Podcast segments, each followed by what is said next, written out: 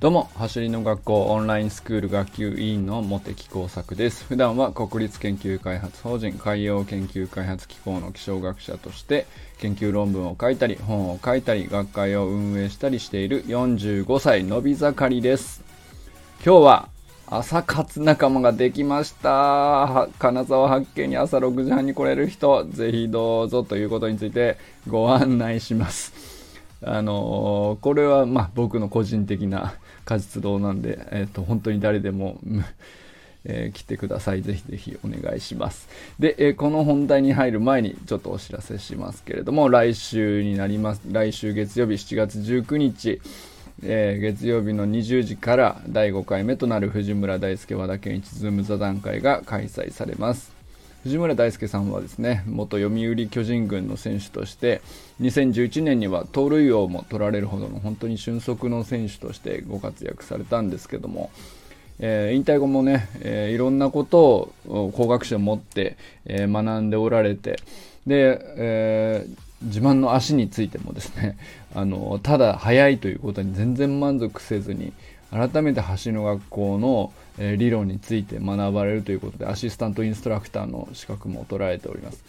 で、えー、まあ、そんな中でね和田校長と、えー、いろいろスプリントやプロ野球レベルのスプリントにもまだまだ未来もっと伸びしろありますよねっていうことを話している中で、えー、立ち上がったイベントとなっております。で今まで4回やってまして少年野球のプレイヤーですとかコーチですとか草野球を楽しむプレイヤー単純に観戦を楽しむようなスポーツファンの皆様とかねそれぞれ本当にいろんな立場から見た未来の野球とかスポーツってこういう風になっていくといいわ、いいよねっていうことを対話を通じて、えー、未来を探していくようなオンラインイベントになっております。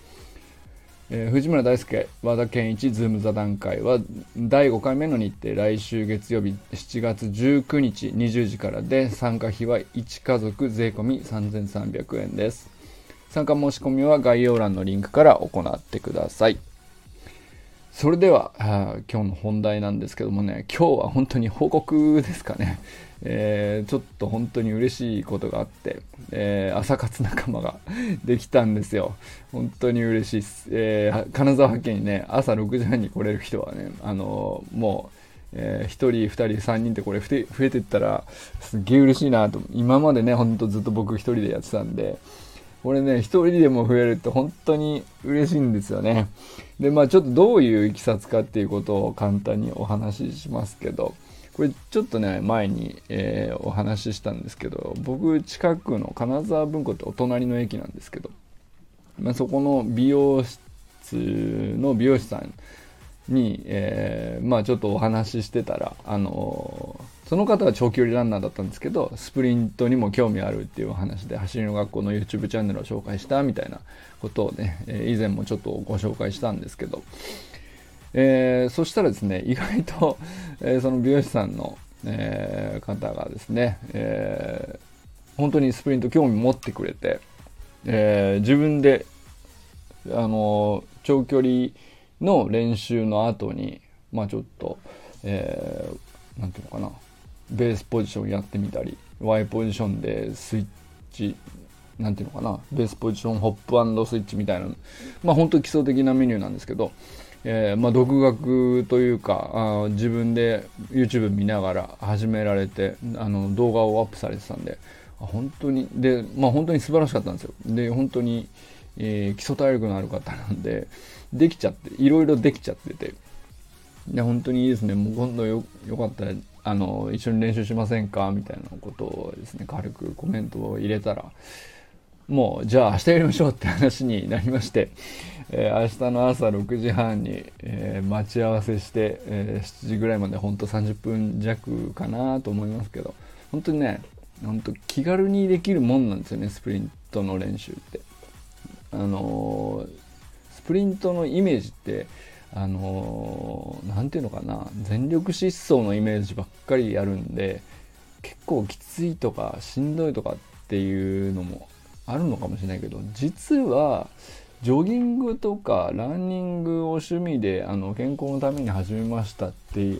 うのよりもむしろ最初の一歩 1+1 みたいなところを始めるのは本当にハードル低いと思いますね。なんで、えー、まあその明日ね、えー、一緒にやるチュラレっていう美容室のあの美容師さんはですねあのー、もうすでに結構 レベルの高い方ではあるんですけどあえてね 1+1 のあの基礎メニューから一緒にやってあのまあそこのクオリティをお互い高めるみたいな機会にできたらなと思ったりしてるんですけど、まあ、よかったらね、あの本当にもし聞いてて来れるっていう方がいたらね、えー、ぜひぜひ金沢八景に朝6時半みんなで集まってやいつかやりやれるようになってったらいいななんて思ったりしてます。ということでね、僕はね、今まで一人で朝活をやってたわけですけど、まあ、スプリント朝活ですね。やったんですけど、これが1人が2人になると本当僕にとっては嬉しくて、あの、まあ明日ね、初めてやるわけですけど、あのこれが1人2人3人ってなってたらいいななんて思いながら明日本当に楽しみにしてます。それで、えー、まあ僕はねあのたまたま自分の経験としてこんなことありましたよって話なんですけどこれね多分あのそういう何て言うのかな、えーと、そんなことちょっとやってみたいなって思ってる人って全国で言ったらもっとすげえたくさんいるんじゃないかなと思うんですけど本当近場の1人2人でちょっと集まるだけで絶対楽しいと思ってやってみたらいいんじゃないかなと思います。ぜひぜひおすすめします。あの、本当誰か見つけて、あの、まジョギングとかマラソンとかってなると走力があの例えばですねあの違いすぎると一緒にできないじゃないですか。どんどん置いてかれちゃったりとか、えー、どんどん先に行っちゃったりとかでどっちかがなっちゃったりするんで、まあ、同じぐらいの走力で合わせることができるんだったら、まあ、それ一緒に走るっていうのもできるのかもしれないですけど。スプリントはでも距離短いしあのどっちかがすごい速すぎたりとかどっちかが全然遅くてもまああの同じメニューをね同じ土俵で全然できるんですよ。なんでねこれはね僕はねどっちかっていうと今ね市民ランナーって言ってものすごい数の方いらっしゃいますけど僕はね市民スプリンターの方は